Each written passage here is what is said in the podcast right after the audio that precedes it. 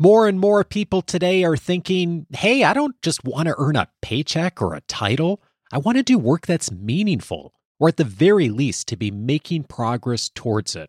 On this episode, Scott Barlow returns to show us what we can do for ourselves and others to discover meaningful work.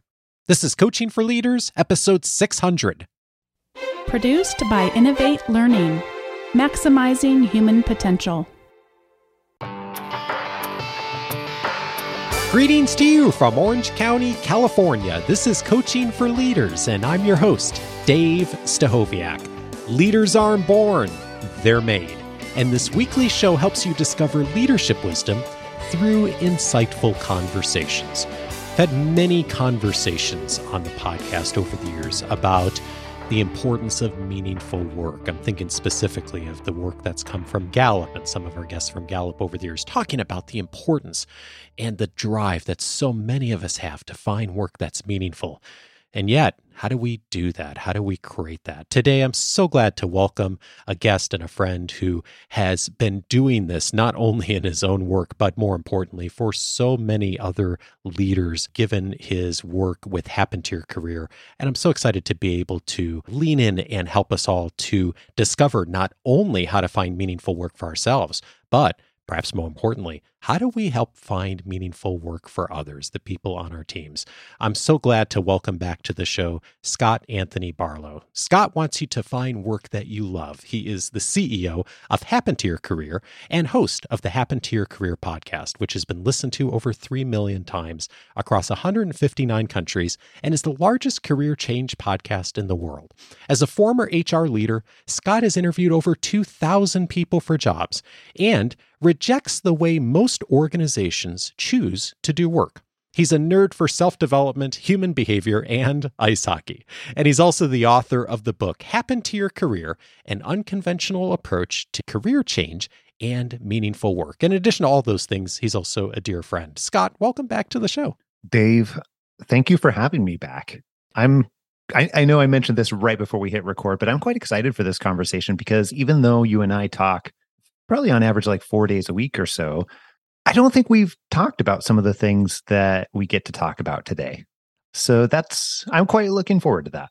It's true. I learned new things about you reading this book. And as you mentioned, we talk almost every weekday morning and we have a five to ten minute call between the two of us where we set up our day. We talk about the three things we're focusing on that day, and it's great for accountability. And so I know way more about you than I know about the average guest who's on the show. And yet I learned some things about you reading this book and getting into the details of it that, you know, relates so much to finding meaningful work. And so perhaps we start there with your story. You write in the book, when I was in college, I owned a painting business for three years that paid for my wife's engagement ring and almost all of my college tuition and expenses. At the height of my business, I had twenty-five people working for me, and it was really profitable. But when I graduated college, I sold my business and took a corporate job that I was not excited about, where I worked eighty to ninety hours a week for less money. What caused you to do that? I would love to say that it was one hundred percent intentional and strategic, and it was all part of this grand plan. In reality, though, it was because I I thought that's what you did. Yeah. I thought that what you did to be successful in life was that you go to college and you get a great job and you get promoted a bunch of times and then you earn a bunch of money and then boom, you're happy and you're in a better life and everything that goes with it. So that's that's what I did. I sold, literally sold the business, sold the trucks, sold all of the tools and equipment and everything along with it. And then I ended up accepting a job that I was only mildly excited about. And it was this regional manager type of position. And I, I moved my brand new bride at the time, Alyssa. Now we've been married for over twenty years to to go to work in Portland, Oregon. And that's that's where it started out. This job didn't end well, did it? As it turns out, no, it did not. So here's the thing, Dave. I I knew about a month into it that it probably was not a great fit. But I thought that if I just keep on plugging along, that it would potentially get better. And I also thought that that's what you did in the real world of work. So I continued to stay for another year. And during that time, it got really bad. It was a continuous seventy to eighty hour weeks where I was constantly anxious. I was stressed all the time. At some point, I started experiencing panic attacks for the first time. And, and by this point too, I was I was medicating with food. So I gained almost fifty pounds. So not a, not a great state of health at all. There were so many things that were not great for me at this time coming from this really terrible fit. But I thought I had to do something. So I ended up calling my boss and saying, hey, I need to meet with you. I need to talk about something pretty important. And I told him, hey, I think I've made a mistake. I think I made a mistake in accepting this job. And he asked quite a few questions. He listened really well. And then afterwards, I thought like, wow, this is, I mean, why didn't I do this a year ago? You know, I I thought, okay, well, maybe we can figure out a way to think for things to get better. And three weeks later, he fired me, which was a surprise. This was This was a pivotal moment for me. I remember driving away thinking like, I can't ever do this again. This is this is absolutely ridiculous. And again, I wouldn't wish this on anyone. But what came out of that is I made a promise to myself that I had to figure out how this worked. I had to figure out how to do work differently. And that's that experience is a big part of what led up to me starting Happen to Your Career roughly ten years ago now. You share a bunch of your story in the book, and the thing that really struck me, especially from that regional manager job that you write in the book, is yeah. the part I didn't tell you about my story is that I had a great job, great pay, great people I worked with, great training and opportunities. There were many wonderful things about it. My good friend who also worked at the company loved it. He stayed around an additional fifteen years and eventually became the president, even though it was a great fit for him. The company was most definitely not a great fit for me. And I read that and I thought, you know, it's so interesting how it was such the wrong fit for you for so many reasons that you articulated. And yet someone else you were had a close relationship with, it was it was a perfect fit in so many ways. And it, it it's interesting how we do get really caught up in this is a good company, this is a bad company, this is a good opportunity. And yet we don't really think about it, I think, from standpoint of what are the priorities for us? And you're really big on on helping people to declare priorities for what's important in your work now, right? Absolutely. And, and if you really think about it, that example that you're talking about, my friend who I, I talked with just the other day, he's no longer with that same company, but yeah, he was with them for a very long time, loved it. He had such a wonderful experience with them.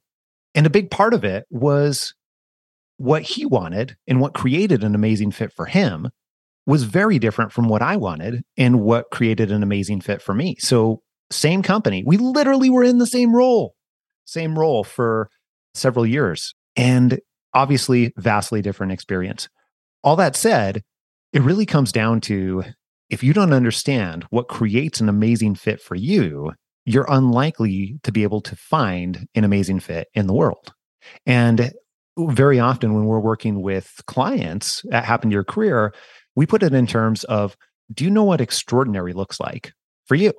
So one of the ways that we begin to figure out what extraordinary looks like is by helping people declare their priorities. And, and let's put this in context a little bit here. So a lot of people come to us thinking, hey, you know, what I'm currently doing is maybe it has been a wonderful experience for me, but it's no longer a great experience for me. So I need to find out what is a great fit. I need to find out what is next. And they're looking for some level of clarity. Now, that's something I've heard many times. But when we're having this conversation, a lot of times how they think clarity works is they think that they're going to, step one, go and find clarity. And then that is going to immediately cause them to know their direction. And then many of these people say the same thing. It's like, if I only knew my direction, if I only knew my direction, then I could absolutely pursue it. I could do the rest. Like I can figure out the rest. Mm. However, in reality, clarity works differently than what we all think it does. It works by us declaring our priorities first. The act of declaring our priorities is what creates clarity. And you and I, before we hit the record button, we were talking about what are the roots of declare and clarity. They both actually have the same root word. Yeah. And strangely, that root, clarier, means the action of making something clear. So when you talk about clarity, you get clarity from declaring what is most important to you, which takes courage. That is something most people are unwilling to do or have not done necessarily and are not used to doing within their lives. So it's a very, very different way to think about it when we're talking about what creates a level of clarity. And there's an element of movement in there too. I mean, I think about the analogy of a G P S or a compass, like they become useful when you're moving, right? So if you're willing to declare and have that act of movement, that then is going to actually be the thing that's going to surface the clarity versus trying to read a ton of as many books as you can, or to just kind of wait for that clarity to land. It's, it's not as likely that that's going to happen, right? Yeah. And this is, so this is something that's actually fascinating to me. This is a conversation we've had probably hundreds of times over where people are very, and I've definitely thought this too, but people will come into the conversation thinking that if I can just make time and space to be able to get away, like in the form of, say, a sabbatical, or in the form of being able to travel, or in the form of being able to get away in one way or another, then that will cause me to arrive at the answers. You know, I'll give you a quick example here. We were working with a woman by the name of Christy, and that's exactly what she had felt. She'd had a wonderful, you know, twenty-year career in communications and marketing, and it was really pretty great for her for a long time. However, for the last year prior to that, she had been pretty burnt out and realized that she needed a change and felt like, hey, I, I just need to get away so I can get some space. And what she ended up doing, she took her entire family to Europe for a little over six months and came back and realized, here's what I've learned. I've learned that I like travel and I like wine, but I'm not any further along in the progression for understanding what I really want out of work and the other areas of my life. Mm, yeah, it's it's fascinating. And that maybe that's even a lead into some of the things that I know you really are intentional about with clients, which is experimenting. Tell me about experimenting and, and what's what's the what's the drive behind that?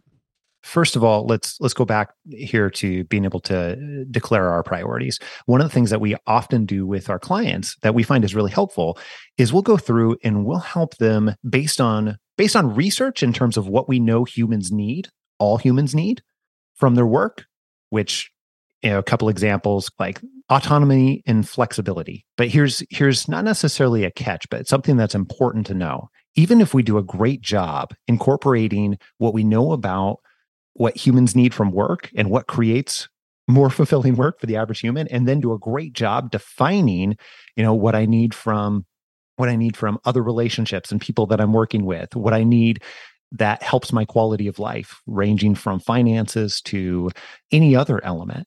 It's still, at the end of the day, it is a hypothesis. It's an educated guess.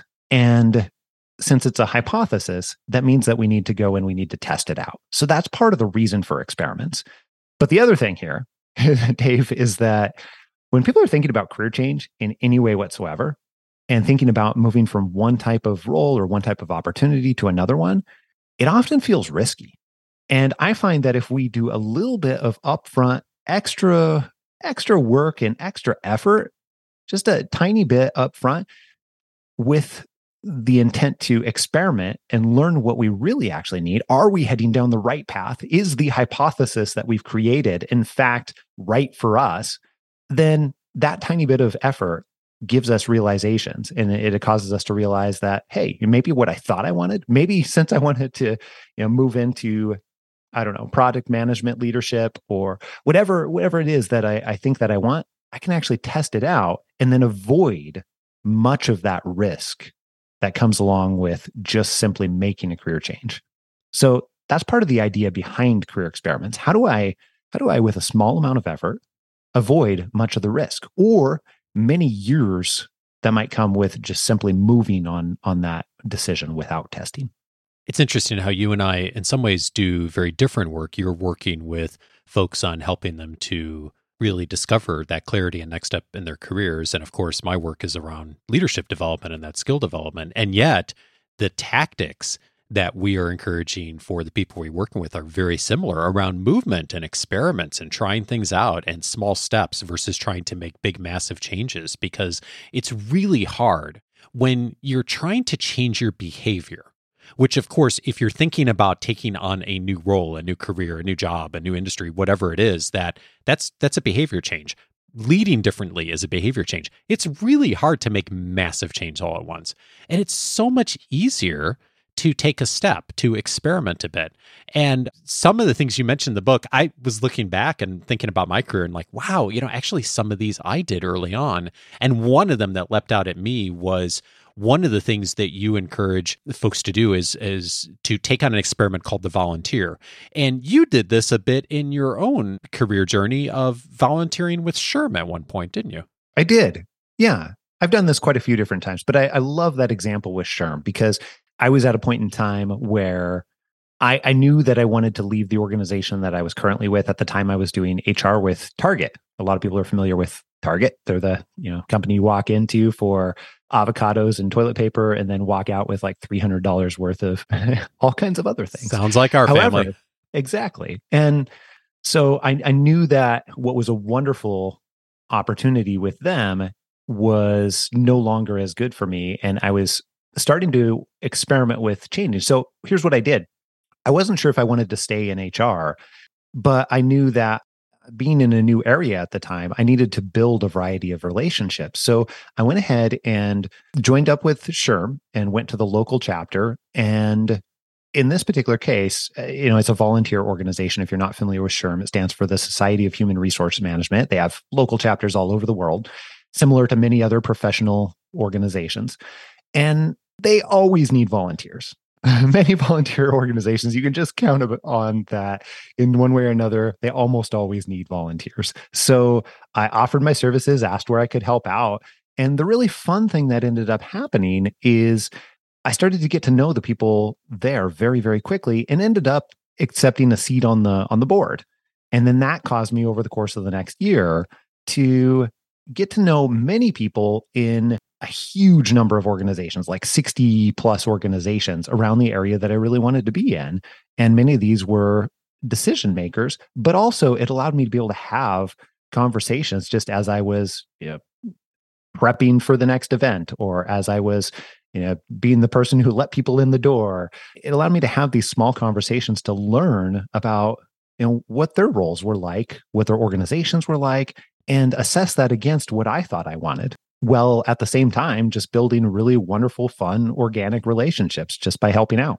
You've done this too, haven't you? Yeah, I did. I had a similar story, although mine was a little less professional focused and more personal focused in that I had left one of my early jobs. I moved to California from the Midwest, and I was three or four years here, and then I left my role. And the only people I knew on the West Coast of the United States were the people I worked with.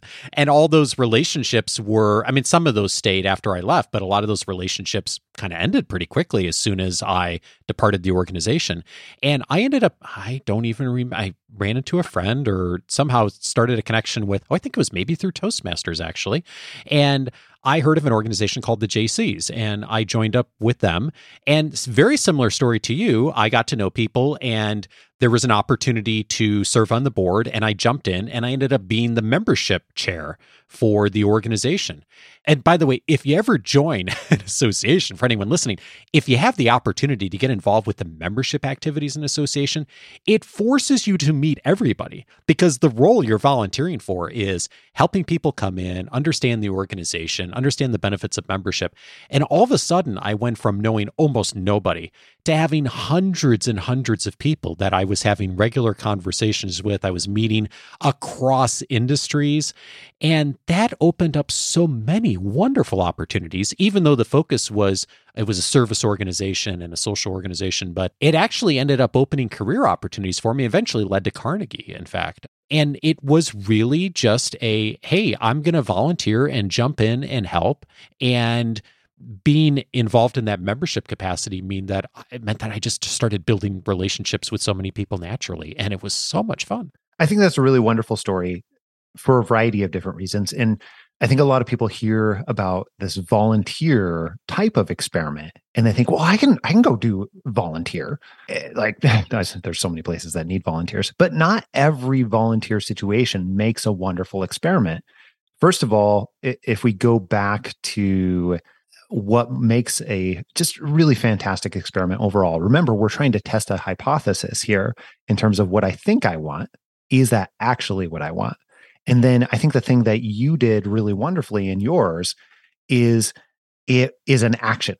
It gets you out of the realm of thinking about something and into the doing. And then when you're in that type of state, it allows you to be able to get feedback that you would not otherwise have been able to get.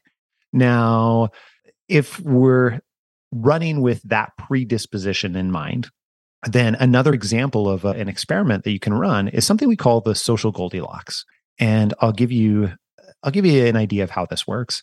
The social Goldilocks, first of all, you can think about it as, well, the story of Goldilocks where, you know, Goldilocks goes and she tries out all the chairs. This one's too big. This one's too small. This one's just right. And the porridge, you know, this one is too hot. This one's too cold. This one tastes too much like porridge, all the things.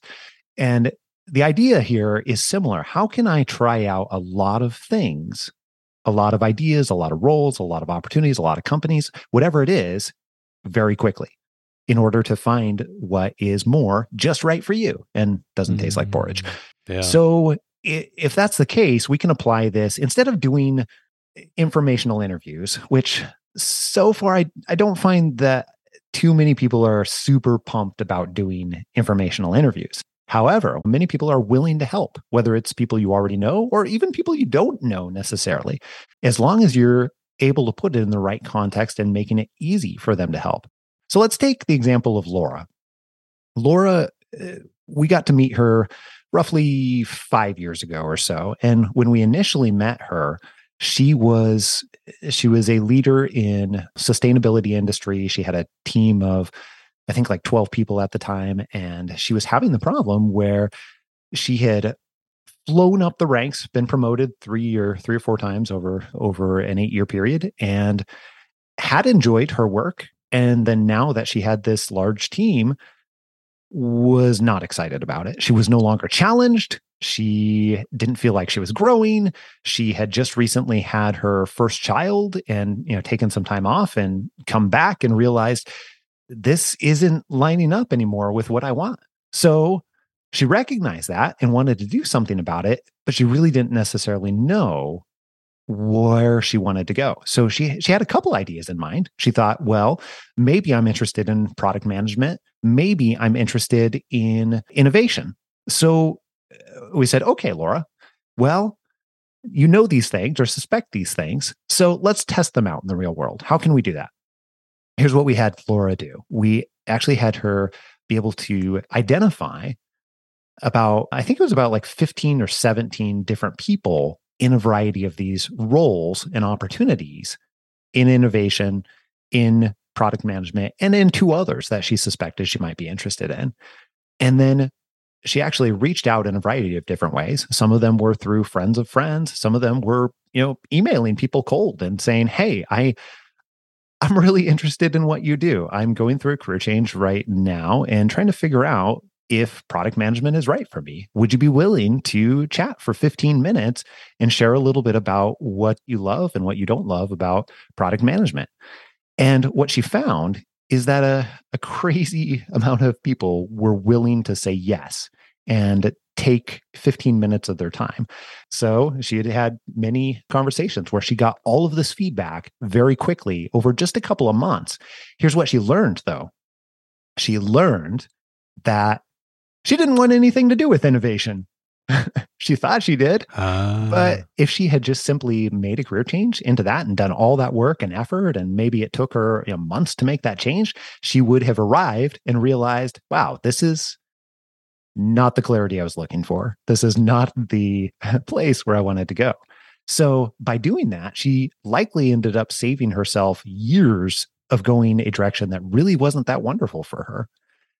We've been looking at this through the lens of the individual. And of course, so many of us in this community lead others. And I think it is, it's always there's a bit of fear, I think, for many leaders to have conversations about career with the people that are on their teams, colleagues, because I think that we often think, oh gosh, you know, if I open up the door to talking about career, like what if this career isn't a good fit? What if the role isn't a good fit right now for this person?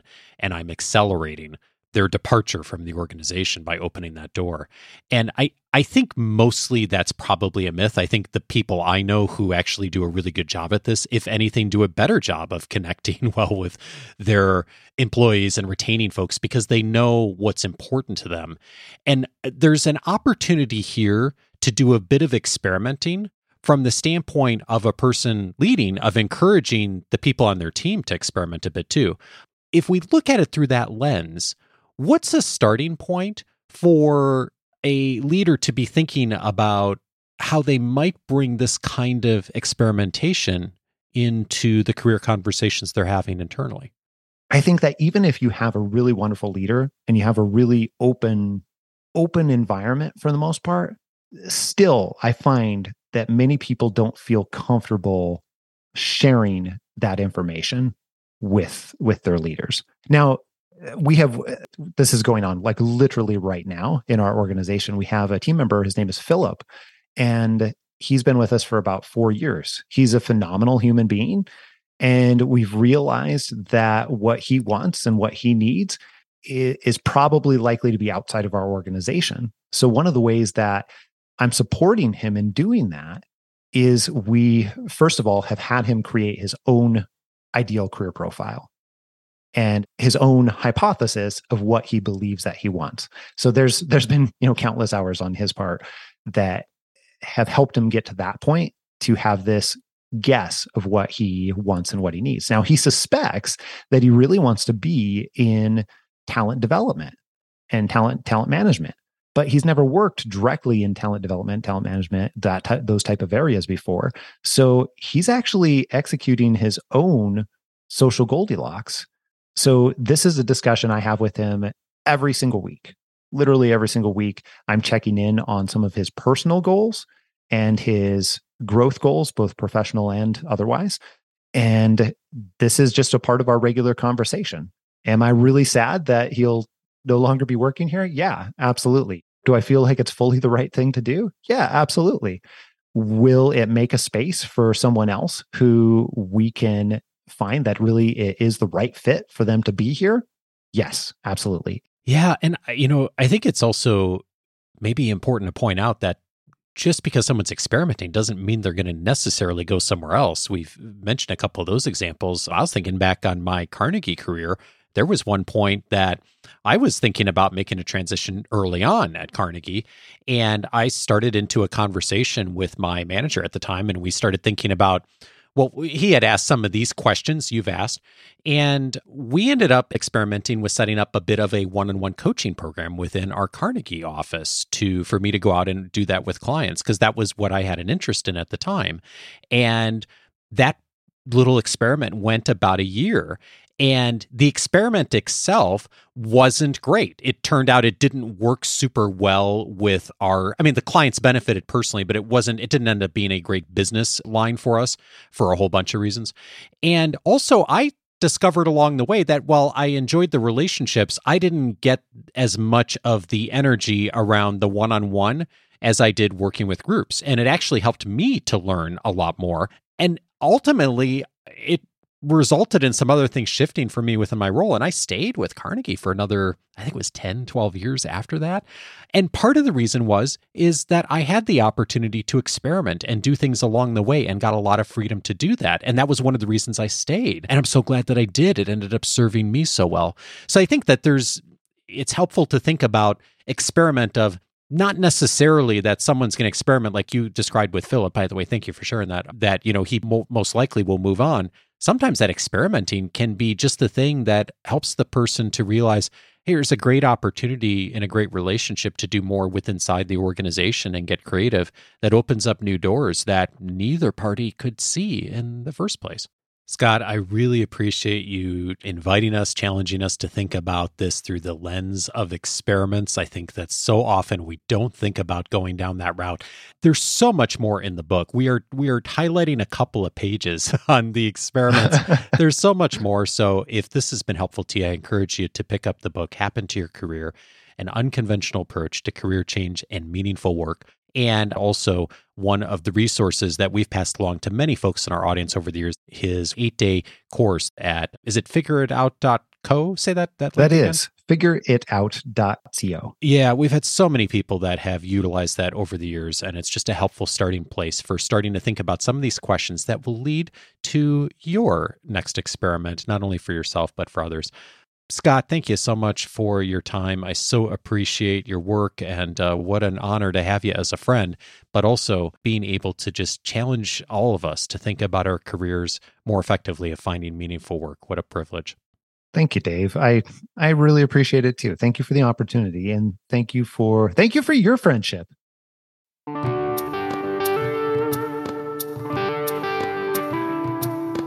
If this conversation was helpful to you, several related episodes I'd recommend. One of them is episode two ninety-four, How to Actually Move Numbers. Chris McChesney was my guest on that episode, and we talked about the distinction between leading indicators and lagging indicators in organizations and how most of us think about progress. A lagging indicator, of course, is the things that we're used to seeing on formal reports. P and L numbers, revenue numbers, customer satisfaction scores, net promoter scores, employee engagement numbers, many of the metrics that are important for us to watch and be conscious of from a management standpoint, of course, super critical. And yet, we don't often think about the leading indicators, because the lagging indicators are great, except that once we see them, often those numbers are done. It's history. The leading indicators are the things we can do each day, each week, that are actually going to move us forward and to affect change. Both are critical. Chris talks in episode two ninety-four about the distinction between the two and how we can do an even better job as leaders of thinking about those leading indicators. I'd also recommend episode three seventy, Three Steps to Great Career Conversations. Russ Lairway was my guest. Nobody has a better model for how to step-by-step over a course of several conversations to talk with employees genuinely and holistically about where they're heading in their careers, and then what you and them can do right now in their role today to help them to move forward on that. Just a great compliment to this conversation with Scott today. If you're looking for a tactical step-by-step, how to begin some of those conversations, episode three seventy, I'd recommend to you. And then finally, I recommend episode five sixty-one, How to Reduce Burnout. Jennifer Moss was my guest on that episode, and we talked about the topic of burnout, which of course we're hearing a lot about these days. We're going to talk about it more on the show coming up as well too. And one of the points that Jennifer made in that conversation and from the research is that the common thought many of us have when we feel like we're experiencing burnout, or we are working with someone or leading someone who's experiencing burnout, is, you know, they just need some time off. We need some time off. If we could just take a week off or two weeks off and go on vacation, that that will reduce or substantially eliminate the burnout that we're feeling. And one of the things she points out is, yes, of course, vacation's so important for all of us. And it's not often the answer to the question of burnout. Often we return, or that person returns, and we're in the same situation we were. There's many other ways that are more effective at being able to address out burnout, address burnout rather specifically. Episode five sixty-one is a starting place for you if perhaps you're experiencing that, or folks in your organization are right now. Uh, of course, all of those episodes you can find on the coaching for leaders dot com website. And speaking of past episodes, this today is episode six hundred. It's a huge milestone for Coaching for Leaders, for me, for all of you. Uh, some of you have just picked up this episode for the first time today. Uh, it's your first episode. Thank you if that's you. Uh, some of you have been listening over the last year or two, and some of you have been listening and been with me since the very beginning in twenty eleven when I started, and have listened to all six hundred episodes. We have a whole bunch of folks in our listening community who fall in that category. Uh, I want to stop for a moment and just say thank you. If you have ever recommended this show, an episode, to anybody, a friend, a family member, a colleague, That is the greatest compliment you can give me to my work and to our work. Thank you for doing that. If you have ever reviewed the podcast on Spotify or on Apple Podcasts or given us a rating on any of the public directories, thank you for taking the time to do that. And perhaps most importantly, if you've ever taken anything from one of these conversations that I've had, whether it's been from today's, something recent, or something that was years ago, and you've put it into practice, and it has helped you to lead better, it has helped to build the joy inside your organization, it has helped to move the numbers in a positive way, it has helped you to make a bigger impact, and has helped you to be more connected with the people you lead. That's perhaps the best gift of all to me. Thank you if you have done that in any way. You know, I think all of us have had, well, I shouldn't say all of us, but I think many of us have had a poor manager at one point or another along the way. And I think almost all of us know someone who right now has a poor manager. And you see how much that impacts a person's life, of having someone that they work with every day who's not leading effectively, who's not being coach-like, who's not listening well, who's not having career conversations, as we talked about today, and what a negative impact that can have on a person's, certainly their work life, but it impacts every other area of their life too. And on the other side, if we can, all of us, discipline ourselves to be learning and growing and being more coach-like and taking the time to listen well and to engage people effectively and to have an eye on their careers and how we can support people. What a wonderful gift that is to the people that we have the privilege to lead.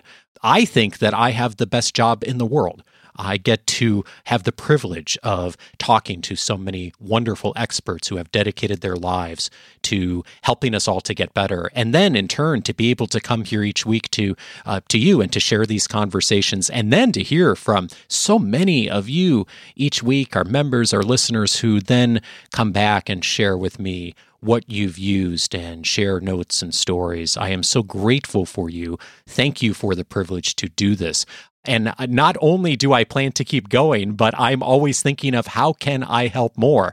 And speaking of Scott, uh, Scott was really gracious a year ago to come on and interview me back on episode five forty-one. I'll link it up in the episode notes on ten years of coaching for leaders. We did a deep dive uh, on just my journey over the last ten, eleven years on what it's been like hosting the show and what I've learned along the way, and also what I've changed my mind on, the question that I often ask of others, of course. And someone asked me recently, uh, one of our members said, hey, you said a year ago on that episode that one of the things you were changing your mind on was that you've spent a lot of time uh, getting the word out about so many of the work of the experts and the perspective, but that you've gained a lot of perspective and that you realize that more people would like to hear from you directly, your experiences, uh, see more from you, see more direction, see more writing.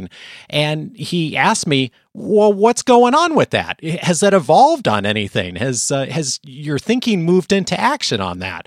I so appreciated the question. And the short answer is, yeah, a lot is happening behind the scenes. And more is coming in addition to all the resources we already offer. Stay tuned for details on that in the coming months. In the meantime, I hope you'll take my invitation today, if you haven't already, to join our free membership at coaching for leaders dot com. It's going to give you access to that entire library now of six hundred episodes, searchable by topic. I'm always making the invitation. Go find the thing that's most relevant to you right now. Maybe that does begin back at episode one, but more likely it's beginning at what's you're thinking about today and what you're struggling with, perhaps. Go find that episode inside of our library. We've made it really easy to find what's relevant to you, to be able to search the entire library by topic area.